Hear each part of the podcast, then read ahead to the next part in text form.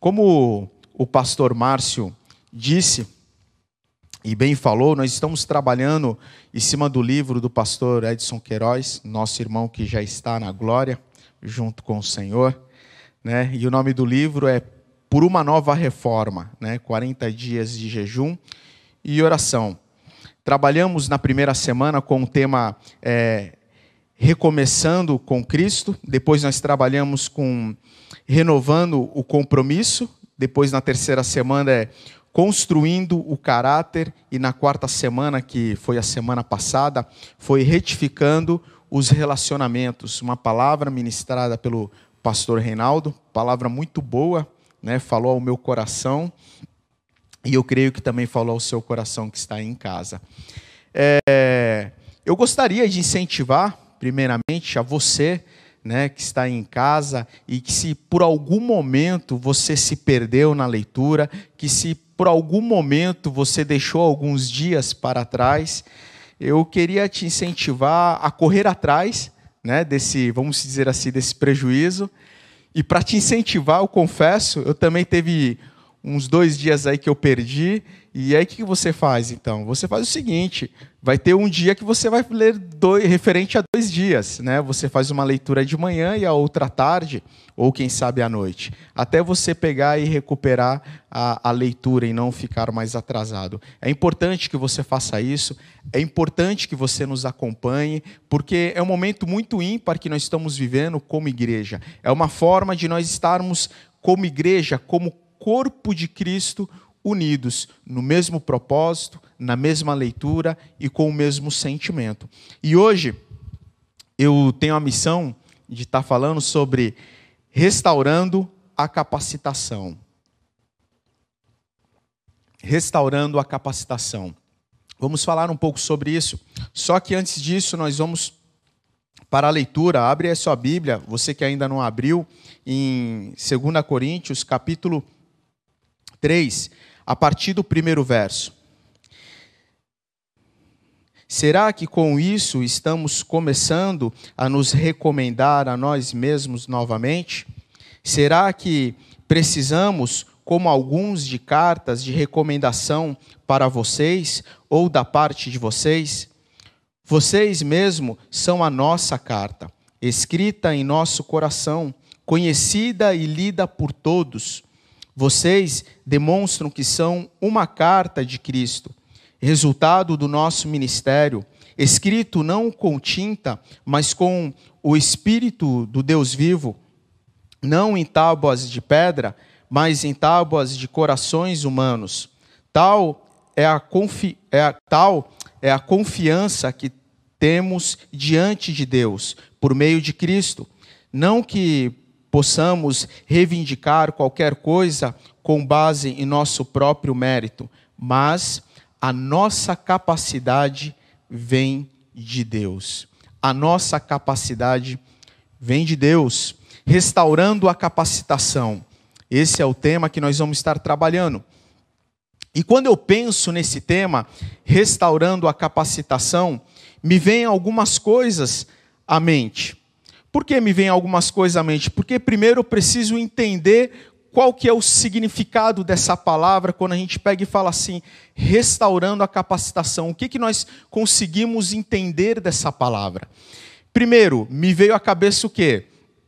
Que é a capacidade que nós temos de restaurar algo, devolvendo a esse objeto o seu estado natural, né, ao ponto de ele exercer a função que um dia ele já exerceu, na sua totalidade. Bom, não sei se ficou muito claro, mas eu gostaria de usar um exemplo. E como o pastor Márcio sempre diz, que o melhor exemplo para se contar é o nosso. Então, vou contar um exemplo, contar uma história, uma ilustração que é algo que acontece, na verdade, dentro da minha realidade, não com uma certa frequência diária, mas às vezes acontece. Às vezes, chega um surfista lá na fábrica onde eu trabalho.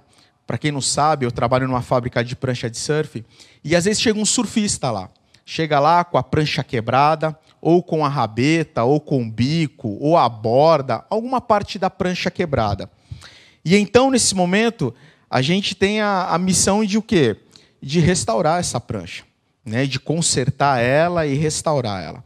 E aí então a gente vai, conserta, faz o remendo, restaura, e realmente ela fica perfeita. E aí nós devolvemos a sua capacidade total de exercer a sua função. A prancha ela fica realmente do jeito que ela era antes. E então ela passa a exercer a sua função. Agora conto eu outro exemplo. Às vezes vai acontecer de uma prancha chegar lá na fábrica quebrada ao meio. E aí, por mais que a gente tente, por mais que a gente venha se esforçar para que essa prancha ela venha voltar ao seu estado natural, nós sabemos que isso é impossível. Por mais que a gente tente, por mais que a gente se empenhe, nós sabemos que isso é impossível. Por quê? Porque a prancha quebrada no meio, ela não é mais uma prancha. Na verdade, se torna duas partes de uma única prancha. E aí é onde está o grande desafio é a gente colar essa prancha. E de fato, a gente consegue, a gente cola ela, a gente passa mais resina, dá, faz, tem todo um trabalho. E realmente, para quem não conhece de prancha, e até mesmo para quem conhece, vai ver a prancha remendada ao meio, ele vai olhar, vai ver e vai dizer assim: cara, essa prancha é nova, essa prancha nunca foi quebrada ao, ao meio. Mas para aquele surfista que é o dono da prancha, quando ele pegar aquela prancha e levar aquela prancha até a praia e passar a surfar com ela novamente, ele vai perceber que aquela prancha não é a mesma prancha. Por quê? Porque quando você remenda uma prancha ao meio, você automaticamente você coloca mais peso sobre ela, porque você coloca resina, e você colocando mais peso sobre ela, você vai alterar a flutuação dela, você vai alterar as medidas dela, o line, o design dela vai ser mudado, ou seja, vai ser uma outra prancha. Não vai ser a mesma prancha. Talvez, talvez não. É certo que se um outro surfista pegar essa prancha, ele vai surfar e ela vai empenhar o trabalho dela, que é o quê? Fazer com que o surfista venha conseguir surfar e a pessoa vai surfar e de repente vai até elogiar a prancha. Mas aquele dono da prancha, ao utilizar aquela prancha, ele vai falar: "Rodrigo, essa daí não é a mesma prancha. É outra prancha". E de fato, e por que eu digo isso? Porque a restauração, gente, ela parte do princípio do quê? Que existe algo a ser restaurado. A restauração, ela não parte do nada. A gente restaura carros, a gente restaura quadros, a gente restaura igrejas, monumentos, estátuas, tantas coisas, mas a gente parte de algo que já existe. E aí a gente restaura e a gente devolve o estado original para aquele objeto. E é sobre isso que eu quero falar. Eu creio que o Senhor, ele quer restaurar algumas coisas em nossas vidas. Algumas coisas que com o passar do tempo nós perdemos como cristão, como corpo de Cristo, como crente, como homem de Deus e como mulher de Deus algo que com o passar do tempo nós deixamos para trás. E o Senhor, eu creio que Ele quer restaurar essas coisas em nossas vidas, Ele quer restaurar a nossa vida devocional, Ele quer restaurar o nosso amor, a nossa paixão pela palavra de Deus. Ele quer restaurar aqueles momentos do qual nós nos deixávamos nos envolver de oração, de fervor na presença do Senhor, do qual o tempo passava e nós não víamos a hora passar, porque era prazeroso, era gostoso. O Senhor, Ele quer restaurar algumas coisas em nossa vida. E o que, que nós precisamos compreender? Que nesse processo de restauração, somente o Senhor pode fazer.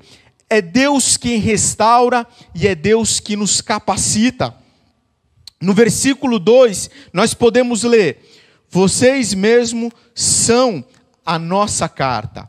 Vocês mesmo são a nossa carta, Paulo ele diz isso é, direcionando quem? A igreja de Corinto, porque, na verdade, para que a gente possa compreender o contexto que estava acontecendo ali, na verdade, que acontecia muito naquela época? Acontecia que falsos mestres, falsos líderes, falsos pastores e apóstolos, eles se infiltravam no meio da comunidade, do povo de Deus, e ali eles começavam a pregar um falso evangelho, começavam a pregar heresias começavam a pregar doutrinas que era voltado para o gnosticismo, que de alguma forma desvalidavam a morte e a ressurreição de Cristo Jesus. E a única forma que eles tinham para se blindar de tudo isso, qual que era? Era através de cartas de recomendação. Ou seja, se se chegava um líder ali naquela comunidade, ele chegava na mão com o quê? Com carta de recomendação de outras comunidades, de líderes de referência que era conhecido em comum de todos. E aí então ele podia ali se achegar no meio da comunidade, partilhar da palavra, ensinar as pessoas. Então, esse era o grande desafio. E é interessante porque eles se protegiam dessa forma. E então Paulo, quando ele escreve aos Coríntios, quando ele escreve a, aquela comunidade de cristão, ele diz o seguinte: ele diz que eles, que a própria conduta deles era uma carta que validava o ministério dos apóstolos. A própria conduta dos cristãos ali de Corinto era a própria conduta deles validavam, serviam como cartas para que eles pudessem permanecer ali e ensinar o Evangelho. Ou seja, as pessoas, quando olhavam a, a vida das pessoas que eram ministradas por, por Paulo, por os demais apóstolos, as pessoas olhavam e falavam assim: de fato, houve uma transformação genuína. Houve uma transformação na vida daqueles cristãos que ali estavam. E isso servia como carta, isso autenticava todas as vezes quando era necessário um apóstolo, o Paulo iria pregar em outro lugar. Isso servia como carta, servia como testemunho. No versículo 3, vocês demonstram que são uma carta de Cristo, porque na verdade as pessoas olhavam e, falavam, e conseguiam ver o antes e o depois daquela comunidade. Aonde eles passavam e ministravam a palavra, havia transformação.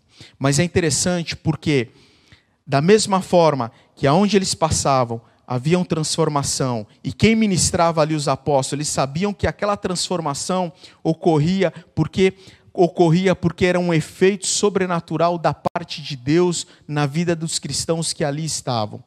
E ao mesmo tempo, Paulo, quando ele olhava para si mesmo, ele olhava e ele reconhecia que ele não era capaz de fazer tal obra, que isso não provinha dele. E é por isso que ele fala no versículo 5: a nossa capacidade vem de Deus. Na versão da revista corrigida, vai estar dizendo: a nossa suficiência vem de Deus. A nossa suficiência vem de Deus. Ele reconhecia que ele não tinha capacidade em si mesmo, as forças, a, a sua qualificação, a sua qualificação não era o suficiente para que aquelas vidas viessem ser transformadas. Ele dependia do Senhor. E aí eu quero falar para você o primeiro ponto, antes que eu esqueça. O primeiro ponto, você que gosta de anotar, então anota aí. A minha capacidade ela vem de Deus. A minha capacidade vem de Deus.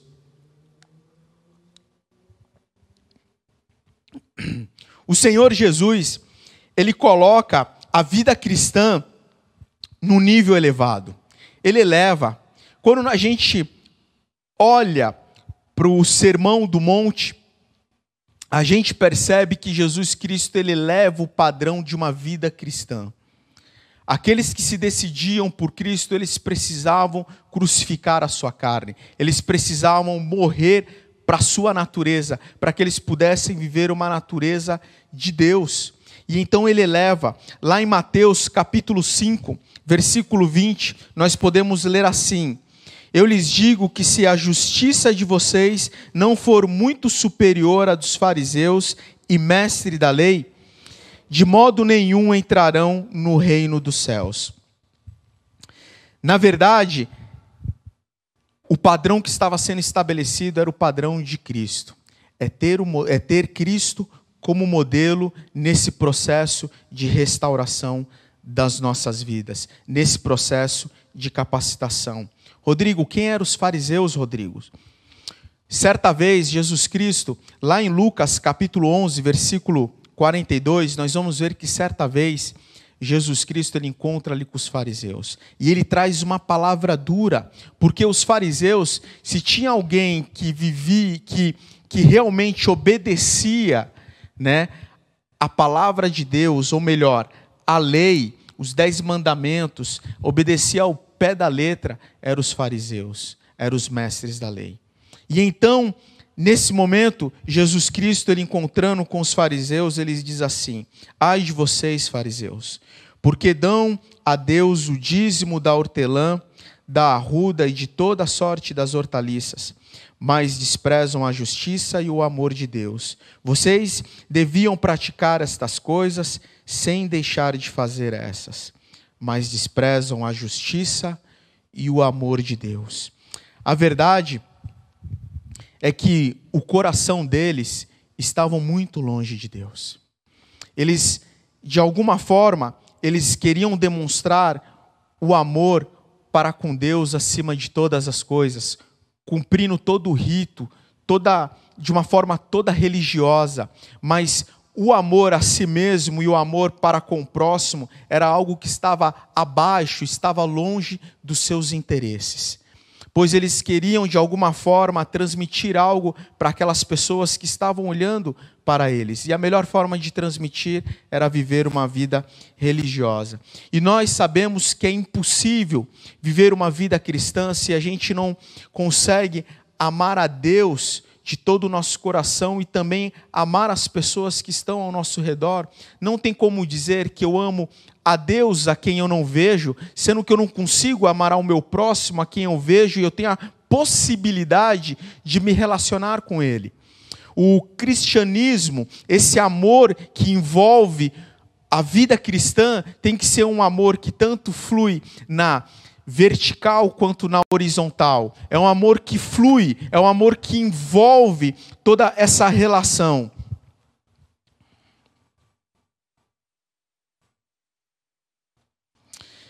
E então, Paulo ele vai dizer: a nossa suficiência a nossa suficiência vem de Deus. A nossa suficiência vem de Deus. Na NVI vai dizer a nossa capacidade vem de Deus. É Deus quem nos chama, é Deus que nos molda, é Deus que nos capacita.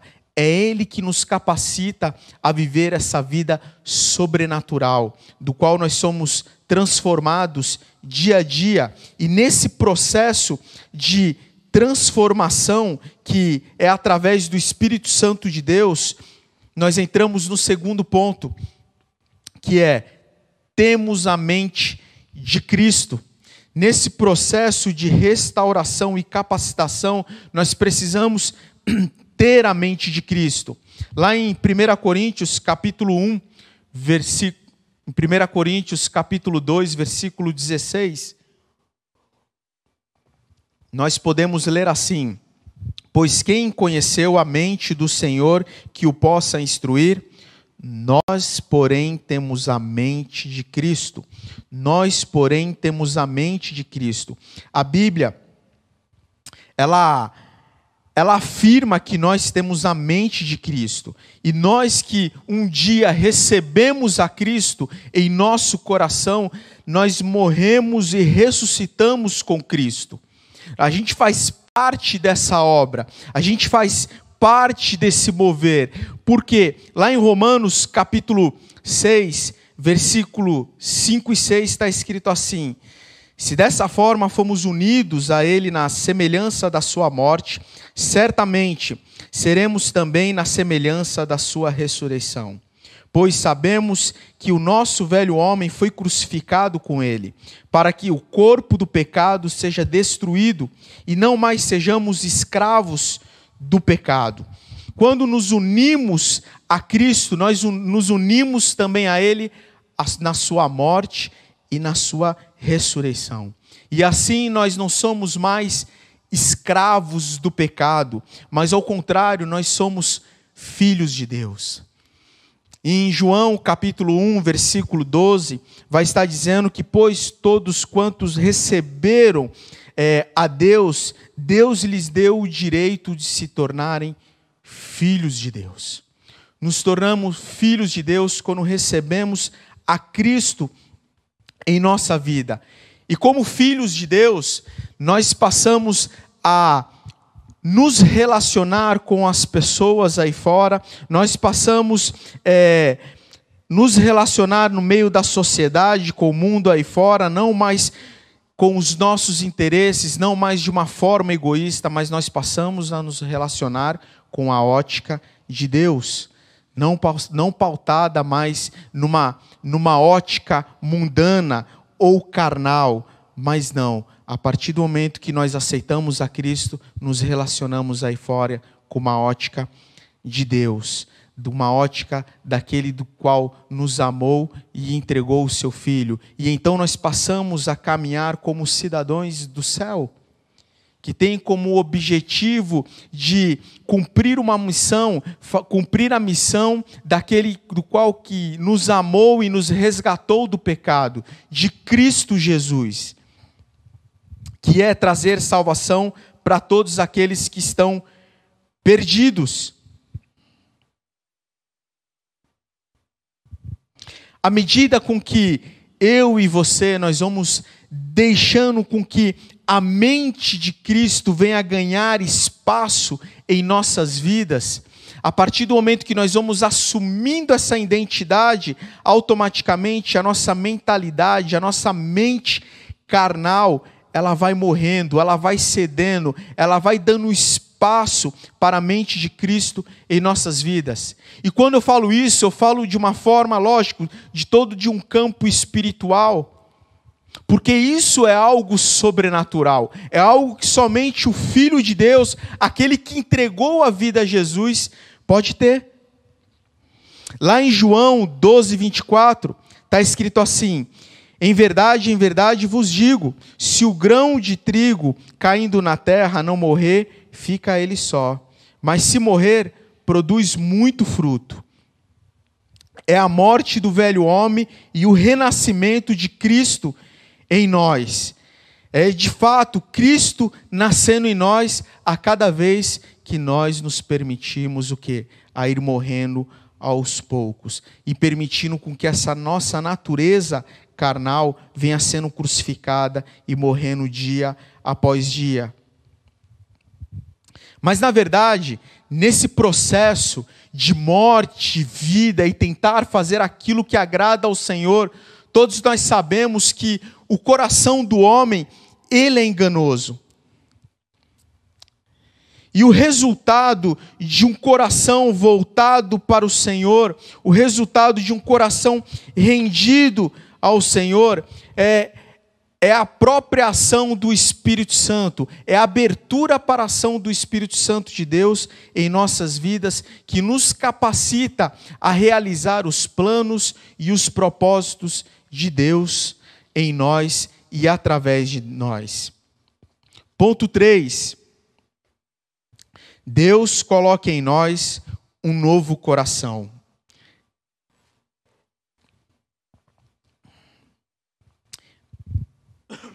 Ezequiel, capítulo 36, versículo 26.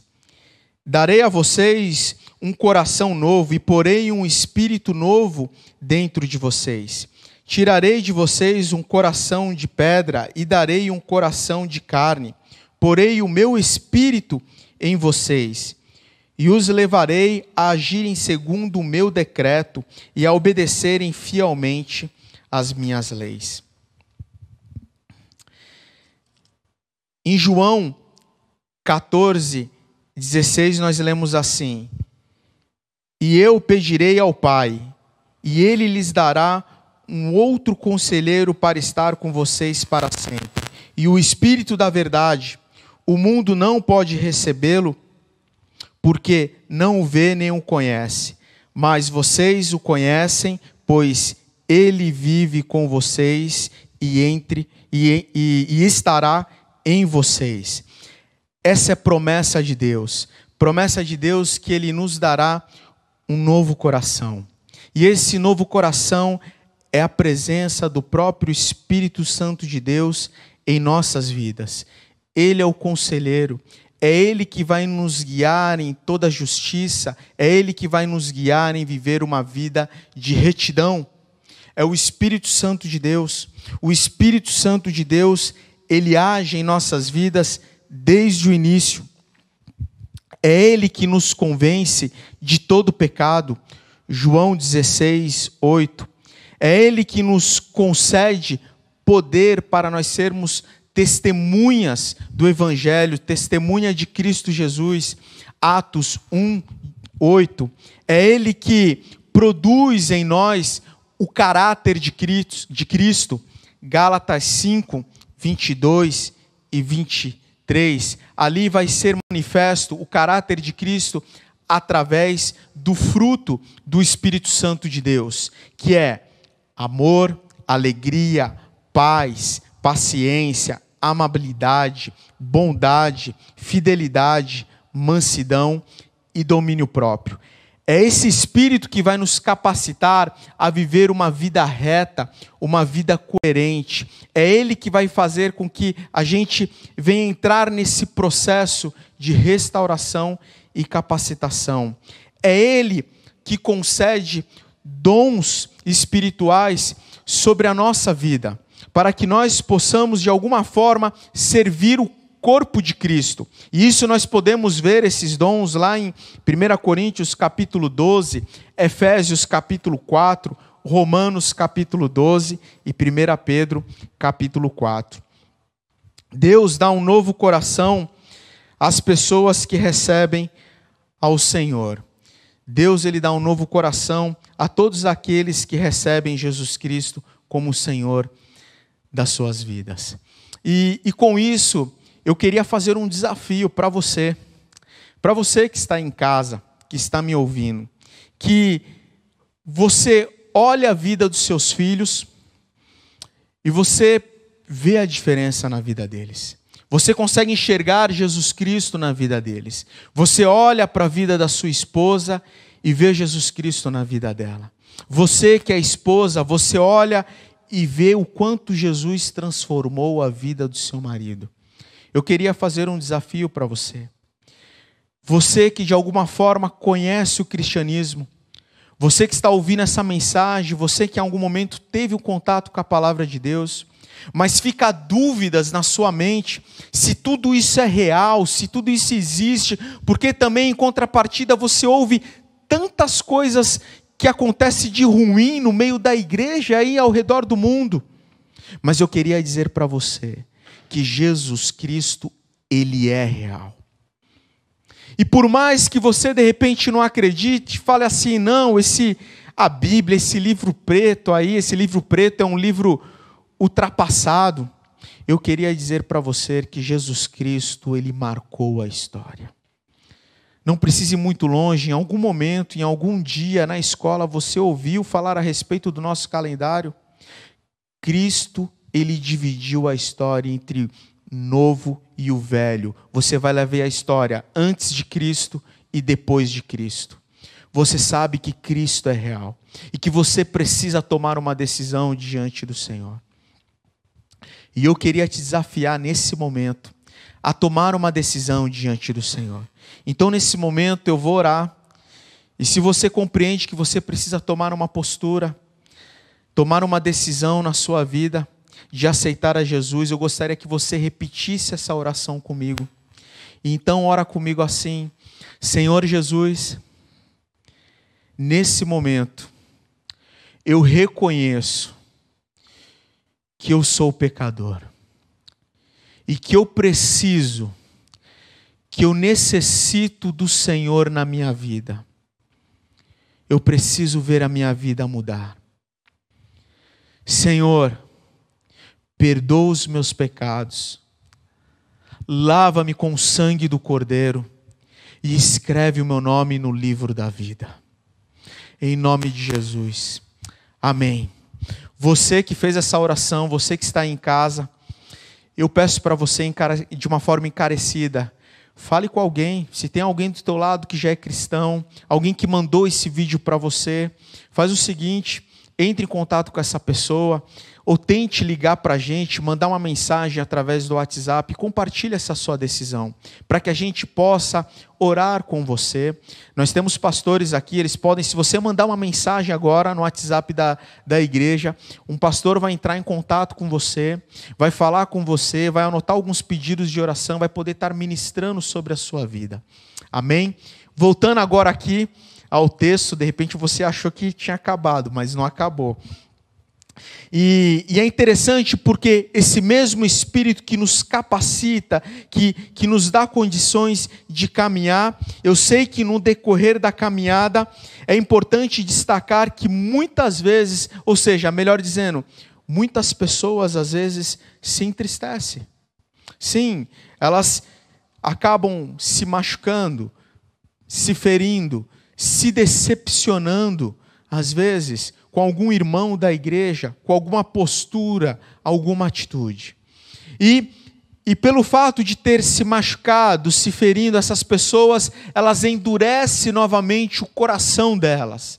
E elas se fecham, se isolam e deixam de provar o sobrenatural de Deus, deixam de provar essa restauração, essa capacitação do Senhor para fazer a obra essa capacitação do Senhor para desenvolver um relacionamento com Ele. E é interessante destacar porque o coração duro, nem sempre, às vezes, nem sempre ele vai estar por trás daquela pessoa mais séria, mais sisuda, sabe? Fechada.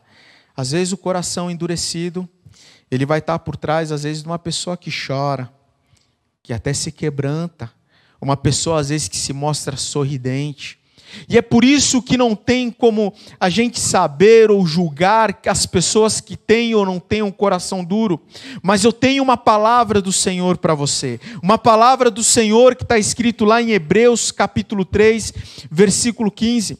Lá está escrito assim: Se hoje vocês ouvirem a sua voz, ou seja, a voz do Senhor, não endureça o coração. O arrependimento, ele faz parte desse processo de restauração na vida do cristão. Faz parte desse processo de restauração na vida de todo cristão. Precisamos nos arrepender. Porque às vezes, nesse processo de que nós nos ferimos com as pessoas ao nosso redor, nós podemos tomar três posturas: ou nos fechar, ou permitir com que a gente venha amadurecer e o caráter de Cristo venha ser forjado em nós através do fruto do Espírito Santo de Deus, exercitando a paciência, o amor, a paz, o domínio próprio. Ou então nós podemos tomar a terceira postura, que é decorrente da primeira, quando nós endurecemos o nosso coração, é nos arrepender e permitir com que Deus venha iniciar esse processo de restauração e capacitação. Porque muitas vezes estamos na igreja, mas não fluímos mais no nosso relacionamento com Deus, a paixão e o amor em pregar o Evangelho, em ler a palavra de Deus, em ter uma vida de oração, parece que isso não tem mais vida, parece que isso não tem mais significado dentro de mim. Mas, querido, essa somente é uma obra que somente o Senhor pode fazer. Quando Ele restaura essas coisas dentro de nós, quando Ele nos capacita através do Seu Santo Espírito e faz queimar os nossos corações novamente. E aí, e aí eu queria entrar agora no quarto ponto. Estamos em Cristo. E assim, se alguém está em Cristo, é nova criação, as coisas antigas já passaram e eis que se fizeram novas. Efésios 2, versículo 4, 6. Todavia, Deus, que é rico em misericórdia, pelo grande amor com que nos amou, deu-nos vida com Cristo, quando ainda estávamos mortos em transgressões. Pela graça, vocês são salvos Deus nos ressuscitou com Cristo e com Ele nos fez assentar nos lugares celestiais em Cristo Jesus. Ou seja, em Cristo Jesus nós somos ressuscitados, nós somos vivificados e nós somos levados a se assentar, a provar essa glória do Senhor. E nós somos convidados a viver uma nova natureza. Aquela antiga natureza, aquele comportamento mundano não pode mais fazer parte das nossas vidas. E aí agora eu entro para o quinto ponto e o último. Cristo está em nós. Além de nós estarmos em Cristo, precisamos ter a ciência e o conhecimento que a Sua presença poderosa está em nós pois essa presença gloriosa, essa presença de Cristo em nós, do seu Espírito Santo de Deus, é o dínamos, é a força, é o poder, é o que nos impulsiona, é, é o que nos capacita a ministrar, a desenvolver uma vida cristã, a viver uma vida relevante diante do Senhor. Paulo, em Gálatas, capítulo 2, versículo 20 é um texto que eu particularmente eu gosto muito. Lá está escrito assim: Fui crucificado com Cristo. Assim já não sou eu mais quem vivo, mas Cristo vive em mim, e essa vida que agora eu vivo na carne, vivo pela fé no Filho de Deus que me amou e se entregou por mim. Em João 3,30, convém que ele cresça e que eu diminua. A presença de Cristo em nós nos capacita, nos impulsiona a cumprirmos a Sua vontade, a andar de uma forma digna nos caminhos de Deus, de uma forma relevante, do qual não vamos envergonhar o nome de Cristo. Cristo, Ele faz de nós instrumento para a transformação do mundo, para transformar a sociedade, para transformar esse ambiente do qual nós nos encontramos. Em Cristo nós temos essa capacidade. Pois creio eu que está aí o segredo. E era isso que Paulo queria dizer ali quando nós lemos em 2 Coríntios capítulo 3. Que aquela obra que foi feito ali naquela comunidade, por mais que ele quisesse, não tinha, não tinha como ser feita através da sua própria capacidade, a não ser mesmo através de Deus. Porque aquele povo, aquela comunidade foi transformada de tal forma que as pessoas olhavam e enxergavam o caráter de Cristo. Então eu chego à conclusão, e agora eu concluo o sermão, eu concluo com um texto, com um versículo, que está escrito lá em 1 Coríntios capítulo 10, versículo 31. Assim, quer vocês comam, bebam, façam qualquer outra coisa, façam tudo para a glória de Deus. A vida cristã, de fato, ela é sobrenatural. Porque nós não podemos viver os padrões que Deus impõe na Sua palavra que ali nós aprendemos pelas nossas próprias forças, a não ser através de Cristo. A vida cristã, ao mesmo tempo, ela é prática e ela é sobrenatural. Então, que nós possamos nos render ao Senhor. Uma das coisas que, de uma forma muito assim forte, o Espírito Santo trouxe à minha memória, enquanto eu lia esse sermão, porque parte dele já veio pronto, porque ele é extraído do, do livro né, de Edson Queiroz. E quando eu estava lendo algumas coisas, o Espírito Santo trouxe algumas coisas à minha memória. E eu gostaria de compartilhar isso com você, porque eu creio que o Senhor vai falar contigo, porque o Espírito Santo de Deus vai trazer algumas coisas à sua memória.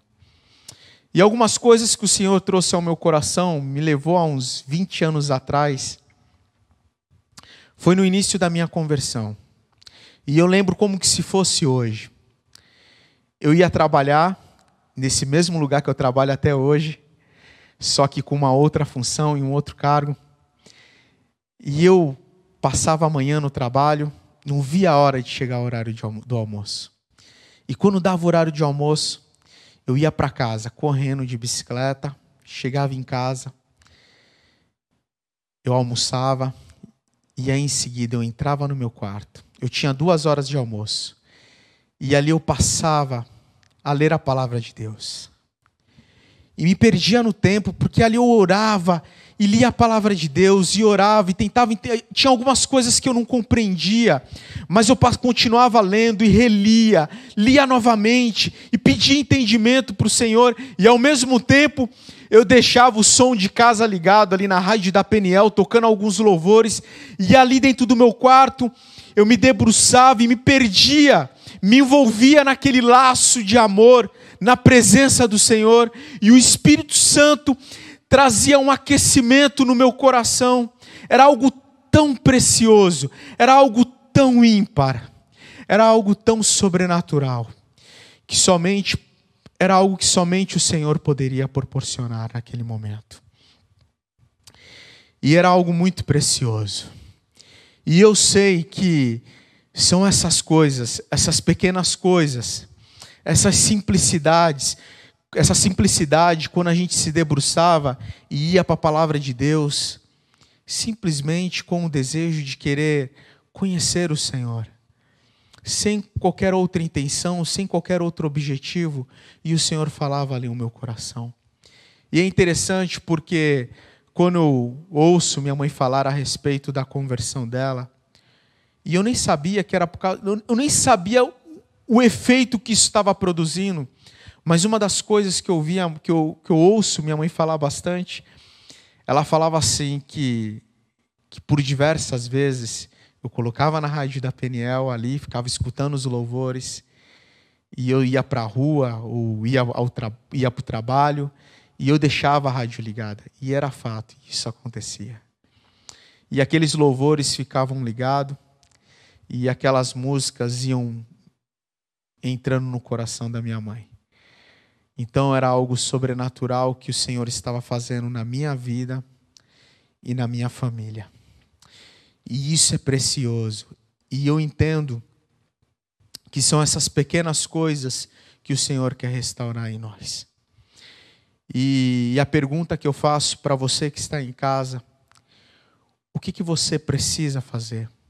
Qual é o passo que você precisa dar para que essas coisas precisam ser restauradas na sua vida? o amor pela palavra de Deus, a paixão por estar na presença de Deus.